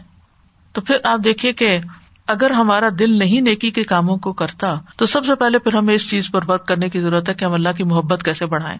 اور یاد رکھیے، اللہ کی محبت بھی نیک کام کر کے ہی بڑھتی ہے۔ اس میں بھی اضافہ اسی سے ہی ہوتا ہے۔ اور پھر آپ دیکھیے کہ اللہ کی خاطر محبت اپنے گھر والوں سے ہو، اپنے شاگردوں سے ہو، اپنے دوستوں سے ہو، کسی سے بھی ہو وہ بذات خود ایک عبادت بن جاتی اور ان سب سے بڑھ کر محبت اللہ تعالیٰ سے ہو۔ اور جب اللہ سے محبت ہوتی ہے نا تو اللہ سے ملاقات کو دل چاہتا ہے اور اس میں ملاقات کا سب سے بہترین طریقہ نماز ہے۔ پھر نمازیں وقت پر بھی ہوں گی۔ نمازوں میں صرف فرض پڑھ کے نہیں اٹھیں گے سنانے رواتب بھی ہوں گے۔ نوافل کی کثرت بھی ہوگی۔ نبی صلی اللہ علیہ وسلم کے آزاد کردہ غلام صوبان تھے۔ ان سے کسی نے کہا کہ مجھے ایسے عمل کے بارے میں بتائیں کہ جس سے اللہ تعالیٰ مجھے جنت میں داخل کر دے۔ ان سے دو تین دفعہ پوچھا گیا۔ تو تیسری دفعہ جب پوچھا گیا تو انہوں نے کہا کہ میں نے رسول اللہ صلی اللہ علیہ وسلم سے یہی سوال کیا تھا۔ تو آپ نے فرمایا تم پر اللہ کے لیے سجدوں کی کثرت لازم ہے۔ جنت میں جانا چاہتے ہو، سجدوں کی کثرت کرو۔ نمازیں زیادہ پڑھو۔ تم جب بھی کوئی سجدہ کرتے ہو تو اللہ اس سجدے کے سبب سے تمہارا ایک درجہ بڑھا دیتا ہے اور اس کے ذریعے تمہاری خطا مٹا دیتا ہے۔ یعنی ہر سجدہ درجہ بلند کرتا چلا جاتا ہے۔ اور اس میں جب سے سمر آیا ہے تحجد کی نماز آگے پیچھے ہو گئی ہے۔ پھر سے کوشش کریں۔ یا تحجد کے لیے اٹھے اگر نہیں اٹھ سکتے تو عشا کے ساتھ کچھ ایکسٹرا نوافل کر کے چاہے دو ہی ایکسٹرا ہو جائیں۔ اس کو قیام اللیل کی نیت سے پڑھ لیں۔ پھر اشراق کی نماز۔ اگر اشراق بھی نہیں پڑھے جا رہے کیونکہ بہت کم سوئے ہیں اور نیند کا غلبہ ہے وجر کے بعد، تو پھر چاشت کی نماز پڑھ لیں۔ جب دوبارہ آرام کر کے اٹھے اس وقت نماز پڑھ لیں۔ پھر اگلا کرنے کا کام یہ ہے کہ کثرت سے اللہ کا ذکر کرنا، کیونکہ اس کی طرف توجہ دلائی گئی ہے۔ وید قرسم اللہ ہی فی ایام معلومات۔ کہ معلوم دنوں میں یعنی سشر ذیل میں اللہ کا ذکر کرے۔ نبی صلی اللہ علیہ وسلم نے فرمایا، کوئی دن اللہ کے ہاں ان دس دنوں سے زیادہ عظمت والا نہیں، اور نہ ہی کسی دن کا عمل اللہ تعالیٰ کو ان دس دنوں کے عمل سے زیادہ محبوب ہے۔ بس تم ان دس دنوں میں کثرت سے لا الہ الا اللہ اللہ اکبر اور الحمد للہ کہو۔ تو ان دنوں کا ذکر کون سا؟ لا الہ الا اللہ اللہ اکبر اور الحمد للہ نبی صلی اللہ علیہ وسلم نے فرمایا، کیا میں تمہیں تمہارا بہترین عمل نہ بتاؤں؟ جو تمہارے مالک کے نزدیک اچھا اور پاکیزہ ہے اور تمہارے درجات میں سب سے بلند ہے اور سونا چاندی خرچ کرنے سے بہتر ہے اور اللہ کی راہ میں جہاد کرتے ہوئے تمہارے کفار کی گردنے مارنے اور ان کے تمہاری گردنے مارنے سے بھی افضل؟ صحابہ نے ارض کیا، کیوں نہیں؟ آپ نے فرمایا، اللہ کا ذکر۔ اور جب ذکر کی عادت ہو جائے نا تو آپ صلی اللہ علیہ وسلم نے فرمایا، بہترین عمل یہ کہ جب تو دنیا سے رخصت ہو، تو تیری زبان اللہ کے ذکر سے تر ہو۔ یعنی مرتے وقت تمہاری زبان پہ اللہ ہی کی یاد ہو۔ اور اس سلسلے میں چھوٹی سی یہ بات کروں گی کہ اگر کبھی ایسا کوئی موقع ہو کہ آپ کے سامنے کسی کی جان نکل رہی ہو، تو اس سے ادھر ادھر کی باتیں بالکل نہ کریں۔ اس کو کلمے کی تلقین کر اگر وہ نہ پڑھے تو خود لا الہ الا اللہ پڑھنا شروع کر دے تاکہ آپ کو سن کے وہ بھی دہرانا شروع کر دے۔ اور یہ جو سبقت کرنے والے لوگ ہیں نا یعنی وہ سابقون سابقون ان کی اہم خصوصیت یہی ہے کہ وہ کثرت سے اللہ کا ذکر کرنے والے ہیں۔ کہ ذکر اللہ اکبر و بن کل شعی اللہ کا ذکر ہر چیز سے بڑا ہے۔ کیونکہ جب آپ اللہ کا ذکر کرتے ہیں تو اللہ سبحان تعالیٰ آپ کا ذکر کرتا ہے۔ فد قرونی ازکر کم کرنے کے کاموں میں کیا ہے؟ لا الہ الا اللہ اللہ اکبر الحمد للہ پڑھنا، صبح شام کے ازکار کرنا، استغفار اور ذکر کی کثرت درو شریف مقبول اوقات میں دعائیں، خصوصاً ارفا کے دن، اور کچھ دعائیں نئی یاد کر لیں۔ آپ دیکھیں کہ جب ہم اپنے دماغ کو استعمال کرتے، خصوصاً میموری والے حصے کو، کہ میمورائز کرتے ہیں چیزیں، تو ہمارا دماغ جو ہے وہ جوان رہتا ہے، بوڑھا نہیں ہوتا۔ یہ جو اتنے دماغی امراض بڑھ رہے ہیں، ان کے علاج میں ایک اہم ترین علاج یہ ہے کہ ہم صرف ریڈنگ کرنے والے یا صرف لسننگ کرنے والے نہ ہوں، بلکہ اپنی ایفرٹ لگا کر چیزوں کو یاد کرنے والے ہوں۔ تو دعائیں یاد کر لیں۔ یعنی کوئی نہ کوئی ٹارگیٹ سیٹ کر لیں کہ ان دس دنوں میں چلے دس دعائیں یاد ہو جائیں یا دس آیتیں ہی یاد ہو جائیں۔ جیسے سورت القاف کی پہلی دس آیتیں پڑھنے والا جو دجال کے فتنے سے محفوظ رہے گا۔ تو وہ دس آیتیں یاد کرنے کا ٹارگیٹ رکھ لیں اور اپنی نمازوں میں پڑھنا شروع کر دیں ان کو تو دوہرا فائدہ ہو جائے گا۔ لیکن یاد رکھیے کہ جتنے بھی ازکار ہیں ان میں سب سے زیادہ اہم افضل تکبیرات ہیں۔ یعنی ان دس دنوں کا سب سے افضل ترین ذکر تکبیر ہے۔ کیونکہ تکبیر کہنے والا اللہ تعالی کی بڑائی بیان کرتا ہے، اللہ کی عظمت کا ذکر کرتا ہے۔ وہ رب کا فکبر اپنے ربی کی بڑائی بیان کرو۔ وہ کبر ہو تکبیرا اس کی بڑائی بیان کرو، خوب بڑائی بیان کرنا۔ تو اللہ سبحان تعالیٰ اپنی شان میں بڑا ہے، اپنے اقتدار میں بڑا ہے، اپنی ذات میں بڑا ہے۔ ہر چیز اس کے سامنے چھوٹی ہے، حقیر ہے۔ تو جب آپ اللہ اکبر کہتے ہیں تو اس کا مطلب یہ ہے کہ میرے نزدیک اللہ سبحان تعالیٰ ہر چیز سے بڑا ہے اور پھر ہم مصروفیات کا بہانا نہیں کرتے کیونکہ اللہ بڑا ہے نا تو جس کام کے لیے اس نے بلایا ہے وہ مجھے پہلے کرنا ہے کیونکہ وہ بڑا ہے۔ کیونکہ جس کو ہم بڑا سمجھ لیتے ہیں نا تو اس کی بات نہیں ٹالتے۔ اگر اپنے والدین کا آپ ادب احترام کرتے ان کو بڑا سمجھتے ان کی اہمیت ہے، تو آپ ان کی بات نہیں ٹالیں گے۔ اسی طرح زندگی میں جس کسی کو آپ کوئی اپنے سے بڑا درجہ دیتے ہیں، آپ اس کے لیے اس طرح کا معاملہ نہیں کرتے جیسے اپنے سے چھوٹوں کا یا اپنے برابر والوں کا کرتے ہیں۔ اس لیے یہ سبق ہمیں ان دنوں میں سکھایا گیا ہے کہ ہم اللہ کو بڑا مان لیں۔ بار بار کہنے کا مطلب کیا ہے کہ ہم صرف زبان سے کہنے والے نہ ہوں بلکہ ماننے والے بھی ہوں۔ تو اللہ سبحان تعالیٰ ہمارے کاموں، ہماری مصروفیات، ہمارے مال، ہماری مشغولیت، ہمارے ازباج، اولاد، والدین رشتے دار جاب ہر چیز سے بڑا ہے۔ اللہ اکبر۔ جب ہم اللہ کو بڑا مان لیتے ہیں، تو پھر دعا کا بھی مزہ کچھ اور ہو جاتا ہے۔ پھر نماز کا بھی لطف کچھ اور ہو جاتا ہے۔ اور پھر پریشانیاں بھی دور ہونے لگتی ہیں۔ کیونکہ ہم کہتے ہیں کہ یہ پریشانیاں اللہ کے سامنے کیا حیثیت رکھتی ہیں وہ تو بہت بڑا ہے۔ اس کے لیے تو کچھ مشکل نہیں ہے ان کو دور کرنا۔ کسی چیز سے ڈر لگ رہا ہو، تو کہتے اللہ اکبر۔ اللہ سب سے بڑا ہے، اس کے لیے تو کچھ مشکل نہیں۔ جس چیز سے مجھے ڈر لگتا ہے، وہ اس کو ایک سیکنڈ میں کنٹرول کر سکتا ہے۔ پھر اسی طرح اگر گناہوں سے ڈر لگتا ہے اپنے، تو اللہ تو بہت بڑا غفور و رحیم ہے۔ مجھے ان سے بھی نہیں ڈرنا چاہیے، وہ معاف کر دے گا۔ پھر اگر ہم نیک امال کریں، بڑے سے بڑے نیک امال کر لیں کہ الحمد للہ کہتا ہے میزان بھر گیا، زمین و آسمان کے درمیان کی چیزیں بھر گئی نہیں، اللہ اس سے بڑا ہے۔ اپنے نیک امال کو بہت بڑا نہ سمجھے۔ اللہ بہت بڑا ہے۔ یہ اس کے سامنے کچھ بھی نہیں ہے۔ تو بہرحال، اللہ سبحان و تعالیٰ کا ذکر جب ہم اللہ اکبر کرے تو صرف زبانی نہ کرے بلکہ دل میں بھی محسوس کرے اور ویسے بھی رسول اللہ صلی اللہ علیہ وسلم نے فرمایا، اللہ اکبر کہنا زمین و آسمان کے درمیان کی ساری فضا کو بھر دیتا ہے۔ اتنا اجر کا باعث ہے۔ اور جب ہم کہتے ہیں، اللہ اکبر کبیرا الحمد للہ کثیرا و سبحان اللہ بکرتم و اسیلا ایک موقع پر ایک شخص نے نماز میں یہ الفاظ کہے تو آپ نے فرمایا، مجھے تعجب ہوا کہ اس کے لیے آسمان کے دروازے کھولے گئے۔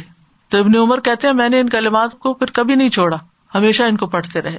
صحابہ اور تابعین ان ایام میں کثرت سے تقبیرات پڑھتے تھے۔ بازار کی طرف نکل جاتے۔ حضرت ابن عمر، ابو حرار رضی اللہ عنہ اور تقبیرات کہتے اور لوگ ان کی تقبیر سن کے تقبیر کہتے۔ اور پھر محمد بن علی جو تھے وہ نفل نمازوں کے بعد بھی تقبیر کہتے۔ عورتیں بھی تقبیر کہتی۔ اور تقبیرات آپ کو معلوم ہے، اللہ اکبر اللہ اکبر، لا الہ الا اللہ اللہ اکبر اللہ اکبر ولی اللہ الحمد۔ اب اگر یو ٹیوب پہ دیکھیں تو مختلف تقبیرات وہاں پر آپ کو ملیں گی اور جو حج کے موقع پر یا مینا میں گونج رہی ہوتی ہیں یا پھر حرم میں جو تقبیرات پڑی جا رہی ہوتی ہیں، تو اس سے ایک ایسی عجیب سی سما ہو جاتا ہے جب گھر میں لگائی جاتی۔ تو میک شیور کہ آپ دن کے کسی حصے میں ضرور تقبیرات گھر میں بلند آواز سے پلے کریں تاکہ آپ کے بچے اور گھر والے جو ہیں وہ بھی سن سن کر اس کو دہرانے لگے کچھ نہ کچھ تو چل ہی رہا ہوتا ہے نا۔ یعنی ہم ایسے خاموشی سے تھوڑی کام کرتے ہیں۔ کچھ نہ کچھ سنتے رہتے ہیں، کچھ نہ کچھ لگا لیتے ہیں۔ کچھ لوگ میوزک لگا لیتے ہیں، کچھ لوگ کچھ اور نیوز لگا لیتے ہیں۔ یعنی یہ ہماری زندگی کا ایک حصہ بن گیا کہ ہمیں کچھ نہ کچھ سننا ضرور ہے۔ تو اس میں آپ تقبیرات سنانے کا اہتمام کریں گھر میں۔ کیونکہ یہ اس اشرے کی سب سے افضل ترین عبادت ہے۔ اس کے علاوہ خوب خوب دعائیں بھی مانگے دعا بذات خود ایک عبادت ہے۔ رات کی دعا تحجد کی، ہر نماز کے بعد کی دعا۔ ارفا کے دن کی دعائیں اور رات کے وقت استغفار و بال اسہاری ہم یس تخفرون صرف اپنے لیے نہیں، اوروں کے لیے بھی دعائیں مانگے اپنے دوستوں، عزیزوں رشتے دار یہ بھی آپ کر سکتے ہیں کہ ہر روز دس لوگوں کو منتخب کر لیں، ان کے نام لے لے کر دعا کریں۔ اپنی فون ڈائریکٹلی کھول لیں یا اپنی فیملی کا کھول لیں گروپ اور اس میں سب کو سامنے رکھ کے، کیونکہ ویسے تو ہمیں بھول جاتے ہیں کہ کس کس کے لیے دعا کرنی ہے۔ تو ان کا نام لے کر، پھر اپنے کلیگس اپنے اسٹوڈینٹس اپنے ٹیچرس اپنے رشتے دار ان سب کے لیے دل کی گہرائیوں سے دعائیں کریں۔ اور عمومی طور پر تمام مسلمان مردوں، عورتوں کے لیے۔ دیکھے آپ نے جو قرآن و سنت کا جتنا بھی مطالعہ کیا ہے، اس میں بازوقت یہ ہوتا ہے کہ ایک بات عمومی انداز میں کہی جاتی ہے، اس کے بعد پھر کسی ایک چیز کو خاص بھی وہاں بیان کیا جاتا ہے۔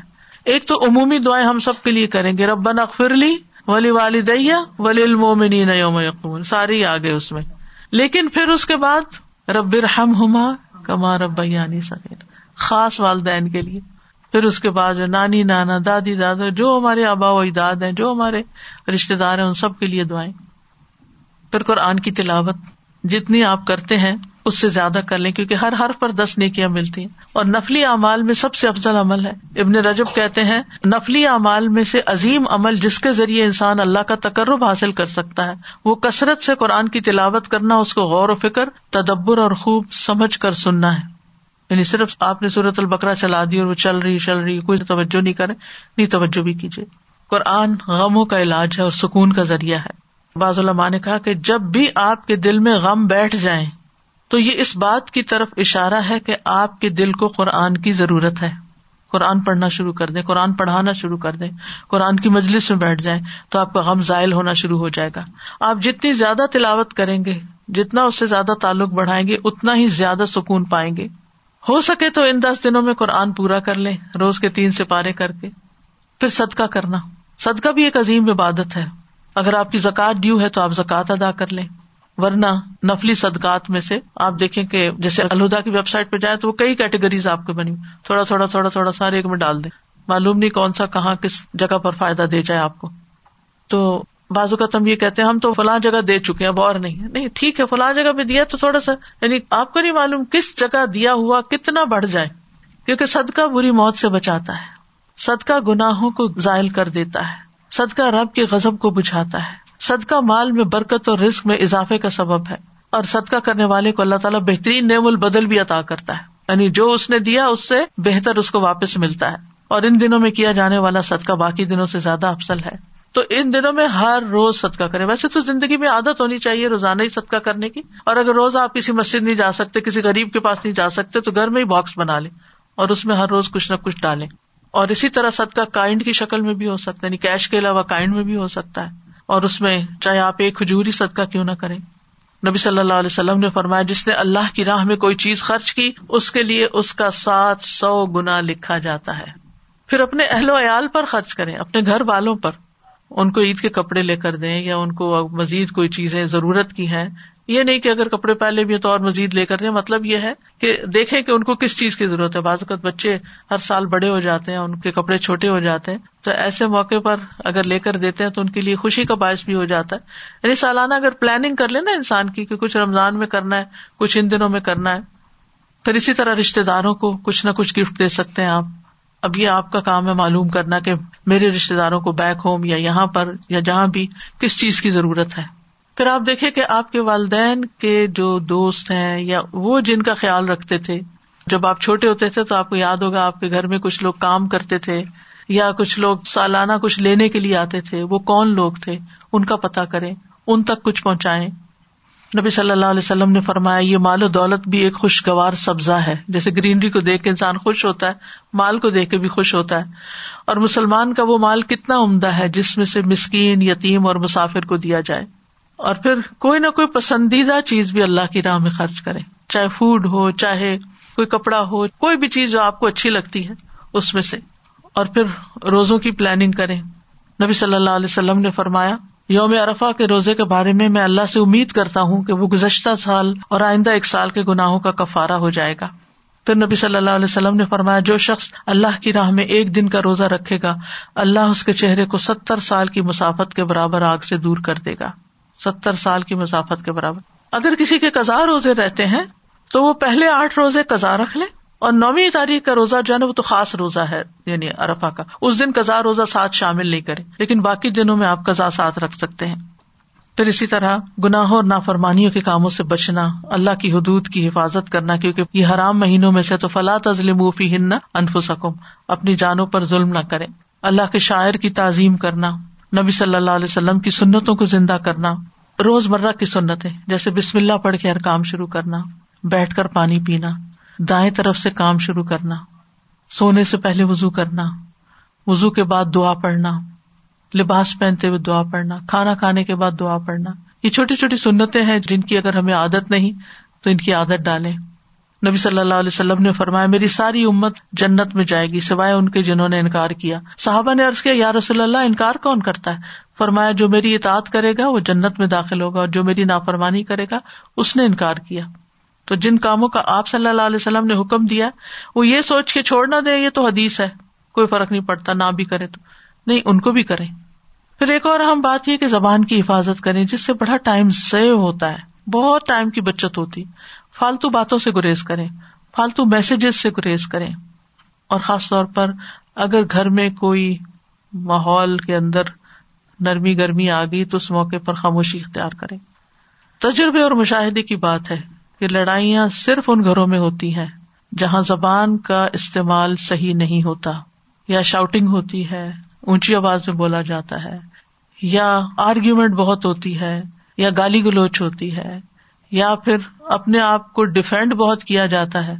یعنی بعض اوقات ایسا ہوتا ہے کہ کوئی گھر میں چھوٹی سی چیز ہی اوپر آپ کے اوپر ناراض ہو جاتا ہے، یہ کیا کیا تم نے؟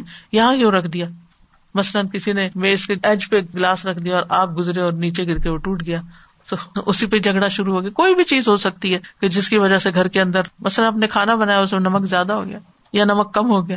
اب جس نے کھایا، اس نے کہا، یہ کیا بنایا ہے؟ اب کیا سوری، بات ختم ہو جائے گی۔ لیکن اگر آپ یہ شروع کر دیں، تمہیں نہیں پتا میں نے کتنی محنت سے بنایا اور میں تھک چکی ہوں اور تمہارے پاس سوائے تبصرہ کرنے کے اور کچھ نہیں۔ کھانا تو کھا لو، نہیں کھانا تو چھوڑو، جاؤ کچھ اور کر لو۔ ان باتوں کا کیا مقصد ہے؟ یعنی اگر ہم یہ باتیں نہ بھی کریں، تو وقت گزر سکتا ہے نا؟ یعنی آپ صرف سوری کر لیں۔ ٹھیک ہے، آپ سے بھول ہو گئی یا آپ نے اپنے لحاظ سے ٹھیک ہی بنایا ہوا۔ دوسرے کے زبان کا ٹیسٹ خراب ہے آج کچھ اور کھا کے۔ تو اس کو ٹھیک نہیں لگ رہا۔ سوری، ٹھیک ہے، آپ کو پسند نہیں آیا۔ کوئی بات نہیں۔ کوئی آپ کے کسی کام پہ کریٹیسم شروع کر دے۔ یہ اس وقت صاف کرنے کا ٹائم ہے۔ مطلب آپ کا کیا دل ہوتا ہے کہ جلدی سے رات کو سونے سے پہلے کچن صاف ہوتا ہے کہ صبح جب آئے تو آپ کو ہر چیز آرگنائز ملے۔ اب کسی کو سونا ہے اور ہو سکتا ہے آپ کو ٹیپ ہی چلاتے ہیں تو اس کی نیند ڈسٹرب ہو رہی ہے یا کچھ تو کوئی غصہ کر رہا ہے یا کچھ تو سوری، بس سوری کر کے نکل جائے۔ اب تو کام ختم ہو جائے گا۔ یعنی معاملہ آگے نہیں بڑھے گا۔ لیکن اگر آپ نے اچھا ٹھیک ہے، پھر آپ خود کر لیں۔ یعنی ہم کچھ نہ کچھ ایسا جواب آگے سے دیتے ہیں کہ دوسرا شخص جل جائے۔ جب آپ نے دوسرے کا غصہ بڑکا دیا تو پھر اب آپ سننے کے لیے بھی تیار رہے اور پھر اگر آپ کا بھی بڑک اٹھا تو پھر آپ دیکھیں بازو کا نتیجہ کہاں تک جا پہنچتا ہے۔ آپ یقین کریں شیتان چھوٹی سی چنگاری لگاتا ہے اور طلاق تک جا نوبت پہنچتی ہے۔ کیونکہ مرد حضرات طلاق سے نیچے پھر کوئی بات نہیں کرتے۔ ان کی ایگو اتنی بڑی ہو جاتی ہے۔ عورت نے ہمیں کچھ کہہ دیا، بیوی نے کچھ کہہ دیا۔ سب کے سن آئیں گے، ایک بیوی کے نہیں سن سکتے۔ تو اس لیے گھروں کی فضا کو آپ نے اچھا رکھنا تاکہ آپ کا عبادت میں دل لگے۔ ورنہ کیا ہوتا ہے، ایسی باتیں اگر ہم کر آتے ہیں نا، تو عبادت بھی مزے کی نہیں رہتی، عبادت بھی نہیں ہوتی۔ اور شیتان بھی، رمضان میں بھی آپ دیکھیں شیتان نالا کے بند ہمارا نفس اتنا بڑک رہا ہوتا ہے۔ اور جب نیکی کا کوئی موقع ہوتا ہے نا، تو شیتان شاید آپ کو نیکی سے نہ روکے، لیکن اس سے پہلے کوئی ماحول ایسا خراب کر دے کہ جس کی وجہ سے آپ نیکی کر بھی رہے ہو تو آپ کا دل ہی نہ لگے اس میں۔ تو زبان کی حفاظت جو ہے، نبی صلی اللہ علیہ وسلم نے فرمایا، خوشخبری ہے اس کے لیے جس نے اپنی زبان پہ قابو پا لیا۔ اس کے لیے خوشخبری ہے گڈ نیوز سارے مشکلیں ختم۔ اور اس کے گھر نے اسے کشادگی اور گنجائش دی یعنی اس کا گھر اس کے لیے کھلا ہو گیا۔ زبان پہ قابو ہوگا تو گھر کی خوشی خوشی نظر آئے گی نا آپ کو۔ اور وہ اپنے گنا پہ رویا کہ میری کیا غلطی تھی۔ پھر اوقات کی حفاظت۔ نیکیاں اس وقت تک ہو نہیں سکتے جب تک آپ بےکار غیر ضروری لغ لہب کاموں سے نہیں بچتے۔ لہٰذا ان سے بچیے۔ نیند میں بھی اپنا وقت زیادہ ضائع نہ کرے نیند کے اوقات بھی درست کریں۔ ادھر ادھر کی باتیں، ادھر ادھر کے چیزیں دیکھنا، سوشل نیٹورکس پہ بیٹھنا سوشل میڈیا پہ اپنا وقت ضائع کرنا تو یاد رکھیے، ان دنوں کا نیم البدل کوئی نہیں ہے کہ آپ کو پھر سال کے اور دن نہیں ایسے ملیں گے جن میں یہ کام آپ کریں۔ تو قد افلاح المؤمنون الذین هم فی صلاتهم خاشعون والذین هم عن اللغو موردون یقیناً کامیاب ہو گئے وہ مومن جو اپنی نماز میں آجزی کرتے ہیں اور وہ جو لغ کاموں سے منہ موڑتے ہیں بےکار چیزوں سے بچتے ہیں۔ حدیث میں آتا ہے، من حسن اسلام المر اتر کو مالا یعنی ہی انسان کے اسلام کی خوبی یہ ہے کہ وہ بے فائدہ چیزوں کو چھوڑ دے۔ اور پھر دس ذی الحجہ کا خاص عمل قربانی ہے۔ نبی صلی اللہ علیہ وسلم نے فرمایا، اللہ کے نزدیک سب سے عظیم ترین دن دس ذی الحجہ ہے۔ اور پھر آٹھ ذی ہے۔ اور رسول اللہ صلی اللہ علیہ وسلم کے سامنے قربانی کے پانچ چھ اونٹوں کو پیش کیا گیا، جن میں سے ہر ایک نبی صلی اللہ علیہ وسلم کے قریب ہونے کی کوشش کر رہا تھا کہ پہلے اسے ذبح کریں آپ۔ اور قربانی کا لفظ قرب سے ہے۔ یعنی قربانی کا فلسفہ کیا ہے کہ اللہ کی خاطر خون بہا کر اللہ کا شکر ادا کرتے ہوئے اللہ کے قریب ہونا۔ اور یہ نبی صلی اللہ علیہ وسلم کی سنت ہے۔ آپ نے اپنی امت کو تاکید کی کیا لوگوں ہر سال ہر گھر والوں پر قربانی ہے۔ اس میں یہ نہیں کہا جس کے پاس اتنا مال یعنی جس کے پاس وسط ہو۔ اور ایک قربانی سارے گھر والوں کی طرف سے کافی ہو جاتی ہے۔ اماما بن سہل کہتے ہیں مدینہ منورہ میں قربانی کے جانور کو کھلا پھیلا کر فربا کیا کرتے تھے۔ اور عام مسلمان بھی قربانی کے جانور کو اسی طرح یعنی کہ اس کو خوب صحت مند کرتے تھے۔ اور نبی صلی اللہ علیہ وسلم نے یہ بھی فرمایا، تمہارا قربانی کرنا، یہ تمہارے لیے تمہارے رب کے پاس ذخیرہ کر دی جاتی ہے۔ اور جو قربانی کی استطاعت نہیں رکھتا، وہ بھی قربانی کا اجر پا سکتا ہے۔ کیسے؟ سعید عبداللہ بن امر بن العاص سے روایت ہے۔ یقیناً نبی صلی اللہ علیہ وسلم نے ارشاد فرمایا، مجھے یوم الاضحیٰ کو عید کا حکم دیا گیا ہے۔ اسے اللہ تعالیٰ نے اس امت کے لیے مقرر کیا ہے۔ ایک آدمی نے کہا مجھے یہ بتائیں کہ اگر میں قربانی کے لیے دودھ دینے والی بکری کے سوا کچھ نہ پاؤں، تو کیا اس کی قربانی کر دوں؟ آپ نے فرمایا، نہیں، کیونکہ گھر میں اسی سے دودھ پیتے ہو، اس کو بھی کر دیا تو باقی کیا بچے گا؟ لیکن تم اپنے بال ناخن تراش لینا یعنی عید کے دن، اور اپنی مونچھے کاٹ لینا، اور اپنے انڈر لیگز بال کو مونڈ دینا۔ اللہ کے ہاں یہ تیری پوری قربانی شمار ہوگی۔ ٹھیک ہے؟ یعنی جو قربانی نہیں کر سکتے، عید والے دن خاص طور پر اپنے ناخن، بال، اپنی پورے جسم کی صفائی، وہ اگر کر لیں تو ان کو بھی قربانی کا ثواب ہو جائے گا۔ ٹھیک ہے؟ ان کے لیے ضروری نہیں کہ نو دن بھی نہ کاٹے لیکن یہ کہ دسویں دن، قربانی کے دن یہ عمل جو ہے، یہ مصنون عمل ہے یعنی یہ ثواب کا قد ہے۔ امید سمجھ آ گئی ہوگی۔ یہ اشرے کی بات نہیں ہو رہی، دس تاریخ کی بات ہو رہی۔ مطلب یہ ہے کہ جس نے قربانی نہ کرنی ہو یا نہ کر سکتا ہو وہ عید والے دن اپنے بال اور ناخن وغیرہ تراش لے تو اس کو بھی پوری قربانی کا ثواب مل جائے گا۔ کسی کو بھی محروم نہیں رکھا۔ کتنا آسان ہے۔ آپ اپنے بچوں کو، اپنے آس پاس اور لوگوں کو یہ خوشخبری سنا سکتے ہیں۔ تو ذوالحجہ کا جب چاند نظر آ جائے تو پہلے چاند دیکھ کر دعا پڑے پھر چاند نظر آنے کے بعد تقبیرات شروع کر دیں۔ یعنی اگر آج شام شروع ہو جاتا ہے تو شام سے ہی تقبیرات کسرت کر دیں۔ اللہ اکبر اللہ اکبر، لا الہ الا اللہ اللہ اکبر اللہ اکبر ولی اللہ الحمد۔ اور جب بھی کوئی تلبیہ کہنے والا تلبیہ پڑھتا ہے، تو اسے خوشخبری دی جاتی ہے۔ اور جب بھی کوئی تقبیر کہنے والا اللہ اکبر کہتا ہے، تو اس کو خوشخبری دی جاتی ہے۔ یعنی جب جب آپ تقبیر پڑھیں گے، اللہ اکبر اللہ اکبر کریں گے، تو آپ کو خوشخبری دی جائے گی۔ کہا گیا جنت کی؟ فرمایا ہاں۔ یعنی ان دنوں میں یا ویسے بھی تقبیرات پڑھنے کا اتنا بڑا اجر ہے۔ ٹھیک ہے؟ تو اللہ سبحان تعالیٰ ہمیں ان سنتوں پر عمل کرنے کی توفیق عطا فرمائے۔ یعنی اگر ہم کچھ بھی نہیں کر سکتے تو ایٹ لیسٹ یہ جو آخر میں میں نے چند ایک سمپل سمپل کام بتائے تو سبھی کر سکتے کچھ نہ کچھ ہمیں اہتمام ضرور کرنا چاہیے۔ آپ جب یہ منتھ شروع ہوتا ہے اشرا شروع ہونے سے پہلے ہی آپ اپنے ہیئر اینڈ نیلز وغیرہ کٹ کر لیں اور پھر پورے ٹین ڈیز آپ نہیں کر سکتے۔ جس نے قربانی کرنی ہے جی۔ وہ تو ایسا ہی کرے گا۔ کہ ان دس دنوں میں اپنے ناخن اور بال وغیرہ کچھ نہیں کاٹے گا۔ لیکن جو قربانی نہیں کر رہا اس کے لیے یہ پابندی نہیں ہے۔ ٹھیک ہے۔ اب جس طرح ہم لوگ بیک ہوم قربانی کرتے ہیں اور اگر یہاں پر ٹینتھ کو عید ہے اور وہاں پر لیٹ سے ٹویلتھ کو عید ہے ٹویلتھ کو ہماری قربانی ہو رہی ہے تو ہم ویٹ کریں گے ٹویلتھ تک کا۔ آپ اپنی عید کی نماز پڑھ کے کر سکتے ہیں جو کرنا چاہتے اچھا ہمیں قربانی کا ویٹ نہیں کرنا قربانی کا ویٹ نہیں کیونکہ نبی صلی اللہ علیہ وسلم نے جب مینا میں کچھ لوگوں نے پہلے قربانی کر لی اور کچھ نے بعد میں کی کچھ نے پہلے بال کاٹ لیے قربانی سے پہلے تو آپ نے اس کی اجازت دی۔ جہاں بھی اگر قربانی کر رہے ہیں نا جی۔ تو نماز کے بعد اپنے بال ناخن وغیرہ سب کچھ کر سکتے ہیں۔ جی۔ قربانی کا ویٹ نہیں کرنا۔ اگر کر لے تو افضل ہے۔ جی۔ لیکن اگر نہیں تو اس طرح بھی ٹھیک ہے۔ پتا ہی نہیں ہوتا کس وقت۔ جی ہاں تو آپ اس وہ کر سکتے ہیں۔ جی۔ نماز کے بعد آپ اس پابندی سے نکل آتے ہیں۔ مجھے اب کلیئر ہوا کہ جیسے ہم لوگ پیسے دیتے ہیں آئی آر ایف میں دیتے ہیں یا شوکت خانم یا الخدا میں دیتے ہیں فور قربانی جی جی۔ تو ہمیں ویٹ نہیں کرنا چاہیے نہیں ویٹ نہیں کرنا چاہیے۔ اور وہ قربانی قبول ہو جاتی ہے ان شاء اللہ کیوں نہیں ہوتی؟ کیونکہ ایسے ضرورت مند لوگوں تک قربانی مجھے اوروں کو تو نہیں پتا لیکن الہدا کی تو میں گارنٹی دیتی ہوں کیونکہ ہم میک شور کرتے ہیں کہ انتہائی ضرورت مند لوگوں تک ہماری اپنی برانچز کے ذریعے جن کے وہ پوری لسٹیں بنتی ہیں ان کے آئی ڈی کارڈ لیے جاتے ہیں ان کی سارا ریکارڈ مینٹین کیا جاتا ہے جہاں تک ایک پیکٹ بھی گوشت جس کو دیا جاتا ہے کہ وہ واقعی ضرورت مند ہو۔ اور کچھ جگہ ایسی ہیں بلیو می کہ جہاں سال میں صرف ایک دفعہ گوشت پہنچتا ہے اینڈ دیٹس اٹ کہ ان کے پاس کوئی سکت نہیں۔ اسی لیے میں بہت حریص ہوتی ہوں کہ ہم تو سارا سال ہی گوشت کھاتے رہتے ہیں تو کم از کم تھوڑی سی ایفرٹ لگ اس میں ایفرٹ لگتی ہے نا۔ دیکھیں جو لوگ قربانی اس وقت کر کے بانٹ رہے ہوتے ہیں ان کی اپنی عید کوئی نہیں ہوتی۔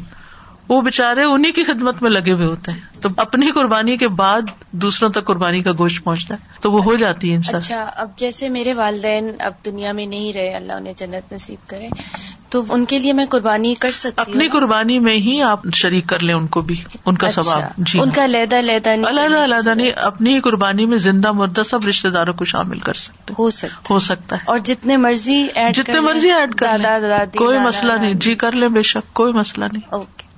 اور آپ بھی ایک سے زیادہ قربانیاں بھی کر سکتے ہیں۔ یعنی اپنی طرف سے جیسے نبی صلی اللہ علیہ وسلم نے جی۔ حج الوداع کے موقع پر سو اونٹ قربان کیے۔ اور کوئی بھی یعنی ضروری نہیں ہے ایک تو منیمم ہے۔ اگر ایک سے زیادہ کرنا چاہیں تو۔ مطلب میں یہ لالچ نہیں کروں کہ یہ میرے ابو کی ابو یہ الگ الگ قربانی الگ کرنے کی ابو کے لیے یا امی کے لیے۔ جو بھی کریں ان سب میں ان کو بھی شامل کر لیں۔ استاذہ جی یہ تو کلیریفائی ہو گیا جو فوج شدہ رشتے دار ہے اب مجھے یہ پتا نہیں ہوتا کہ میری بیٹی نے کی کہ نہیں کی۔ تو پھر میں اس کے بہاف زندہ کو بھی شامل کر سکتے ہیں جو گھر کے۔ لوگ ہیں اپنی بچے ہیں ان سب کو اس میں شامل کر سکتے ہیں لیکن اگر بیٹی بڑی ہے تو اس کو بتانا چاہیے کہ وہ کرے اگر وہ صاحب استطاعت ہے تو جی استاذہ جی بس اسی سے ریلیٹڈ کلیریفیکیشن تھی جیسے حیات فیملی ممبرس ہوتے ہیں تو جو ہیڈ آف فیملی ہے وہ ایک قربانی کرا تو اس کے لیے ضروری ہے کہ وہ اپنی نیت میں شامل کرے کہ میں اپنے بیوی بچوں کے لیے بھی کر رہا جی ہوں یا سب گھر والوں کی طرف سے کرے وہ اس کو نیت کرنی نیت کرنی پڑے گی۔ جی ہاں اپنی بیوی کی طرف سے اپنے بچوں کی طرف سے بھی۔ کچھ لوگ کہتے ہیں صدقہ بتا کے دینا چاہیے۔ کہ ہم اپنے غریب رشتے داروں کو صدقہ بتا کے دیں تو مشکل ہوتا ہے؟ تو صدقے کی وضاحت کر اصل میں اسلام میں صدقے کی بہت وسط ہے۔ صدقہ مال کا بھی ہے، صدقہ وقت کا بھی ہے، صدقہ علم کا بھی ہے، صدقہ کیش کا بھی ہے کائنڈ کا بھی ہے۔ تو بتانے کی کسی کو کوئی ضرورت نہیں ہے۔ ہر نیکی، حدیث میں آتا ہے کلو معروف ان صدقہ۔ تمہارا اپنے بھائی کے ڈول میں پانی ڈال دینا۔ مثلاً کسی کے پانی پی رہے آپ جگ پور کر دیتے ہیں سب کا۔ یہ بھی آپ کی طرف سے صدقہ ہو جاتا ہے۔ ٹھیک ہے؟ جی استاذہ اور ایک چیز پوچھنا چاہ رہی تھی جو یہ ناخن اور بال کاٹنے کی ممانعت ہے تو یہ مکرو ہے یا حرام ہے؟ اگر کوئی کاٹ لیتے ہیں جان بھول کے تو کچھ بھی ہو نہیں سکتا اگر ہے جان بوجھ کر کوئی اس کا فدیا نہیں ہے بس۔ مستحب ہے نا آپ نے ایک نیکی کا موقع گنوا دیا۔ ایک گائے میں سیون حصے ہوتے بولتے ہیں تو اس میں بھی آپ اتنے حصے ایڈ کر سکتے کیا؟ جی ہاں۔ ایک گائے میں سیون حصے ہے۔ تو آپ پوری گائے بھی کر سکتے ہیں۔ پوری گائے کر رہے ہیں لیکن ہم اور ایڈیشنل ایڈ کر سکتے کیا؟ اونلی سیون پیپل یا آپ یہ کہنا only seven people then how can آپ بول رہے ہیں کہ بھائی اگر ایک قربانی دے رہے ہیں تو یو کین ایڈ پیپل نہیں نہیں اس کے ثواب میں سب کو شریک کر سکتے ہیں لیکن اگر کوئی انڈیپینڈنٹلی سات لوگ قربانی کرنا چاہتے ہیں تو وہ سات ایک گائے میں بھی شریک ہو سکتے ہیں جو انڈیپینڈنٹ قربانی کرنے والے ہیں۔ جی۔ لیکن اگر آپ نے ایک حصہ لیا اور ایک حصے میں اپنے سب گھر والوں کو شامل کر لیا تو وہ ہو سکتے ہیں۔ وہ بھی ہو سکتا ان کو ثواب ملے گا۔ استاذہ امت کی طرف سے اگر ہم کر دیتے ہیں تو وہ پھر سارے ہی شامل ہو جائیں گے نا؟ جی نیت کر لیں کہ اللہ تعالیٰ سب کو ثواب پہنچا دے ان شاء اللہ اگر قربانی کا گوشت آپ بھی کھائیں کیا یہ ضروری ہے؟ نبی صلی اللہ علیہ وسلم نے جب سو قربانیاں کی تھیں تو آپ نے ہر اونٹ کا ایک ایک ٹکڑا لیا تھا اور وہ ایک جگہ پر پکایا گیا۔ آپ نے اس کا شوربہ بھی کیا اور اس کا گوشت بھی کھایا۔ اس سے یہ پتا چلتا ہے کہ قربانی کے گوشت میں سے خود بھی کھانا چاہیے۔ قرآن مجید میں آتا ہے کلو منہا و ات ام البا اس الفقیر اس میں سے خود بھی کھاؤ اور محتاج فقیر کو بھی کھلاؤ۔ تو افضل ہے پسندیدہ ہے کہ خود کھایا جائے۔ لیکن اگر کسی کو گوشت سے الرجی یا نہیں کھانا چاہتا تو اور بات۔ ہے السلام علیکم و رحمۃ اللہ آن لائن کوشچن ہے کہ اگر ان میرڈ لڑکی اپنی جاب کر رہی ہے تو وہ اس میں سے قربانی کر سکتی ہے اپنی الگ سے؟ بالکل کر سکتی ہے۔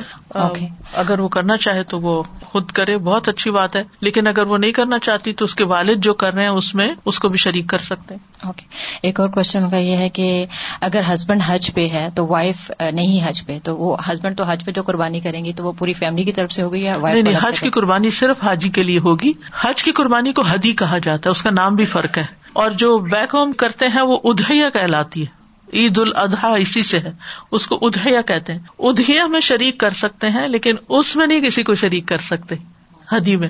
حدی صرف حج کرنے والے کی طرف سے ہی ہوگی۔ اگر دو میاں بھی حج کر رہے ہیں تو دو قربانیاں کرنی ہوگی ان کو اور ایک ہی موقع پر آپ ادھیا بھی کر سکتے ہیں اور حدی بھی کر سکتے ہیں۔ یعنی اگر آپ حج کرنے کے لیے گئے ہوئے تو آپ وہاں پر اپنی حج کی قربانی بھی کر لیں جو شکرانے کے طور پر وہاں اور بیک ہوم بھی اپنی عید کی قربانی کر سکتے ہیں۔ کیا نان مسلم کو دے سکتے ہیں گوشت؟ قربانی کا گوشت کسی کو بھی دے سکتے ہیں کیونکہ قرآن مجید میں تھا ات ام البا اس الفقیر کوئی بھی ضرورت مند ہو کوئی بھی آپ کے ہمسائے ہو کسی کو بھی دے سکتے ہیں۔ آپ نے فرمایا کہ جیسے چاند دیکھ کے دعا کے بعد ہم نے تکبیرات شروع کر دینا ہے تو وہ پریورٹی پہ ہے جب باقی اسکار ہم کرتے ہیں تو کیا ان کو ہم باقی اسکار؟ اپنے وقت پر کرتے رہے اچھا۔ جیسے کھانا کھانے لگے ہیں یا پانی پی رہے ہیں بسم اللہ پڑھ رہے ہیں کھانا کھانے کے بعد کی دعا صبح شام کی دعا تسبیحات جو ڈیلی پڑھ رہے ہیں۔ لیکن یہ ایڈ کر لیں ایڈڈ اس کو وظیفہ استاذہ، آپ نے کہا کہ قربانی کا گوشت خود بھی کھانا افضل ہے اور مستحب ہے۔ تو جب ہم بھجوا دیتے ہیں، پاکستان میں کرتے ہیں زیادہ تر یا سیریا تو پھر ہم تو نہیں کھا پاتے، تو اس طرح ہماری ایک سنت پھر رہ جاتی ہے کیا؟ ضرورت کے مطابق یہ بھی ہوتا ہے نا کہ آپ کے گھر میں سے جیسے دو قربانیاں ہو رہی ہیں، ایک یہاں ہو گئی، ایک وہاں ہو گئی۔ تو اس صورت میں جو یہاں ہو رہی ہے، اس میں آپ خود کھا لیں اور جو بھیج دی ہے، بھیج دی ہے۔ جیسے گھر میں ریلیٹیو میں سے کسی ایک نے یہاں کر لی اور ایک گھرانے نے وہاں کر لی، جو اس نے یہاں کی، وہ سب مل کے یہاں کھا رہے ہیں، تو ایسے بھی ہو سکتا ہے۔ یعنی ضروری نہیں کہ آپ اپنی ہی قربانی میں سے کھائیں، آپ کسی بھی قربانی سے کھا سکتے ہیں۔ اللہ سبحانہ تعالیٰ ہم سب سے قبول کرے، وآخر دعوانا الحمد للہ رب العالمین۔ سبحانک اللہم و بحمدک، اشہد ان لا الہ الا انت، استغفرک و اتوب الیک۔ السلام علیکم و رحمۃ اللہ وبرکاتہ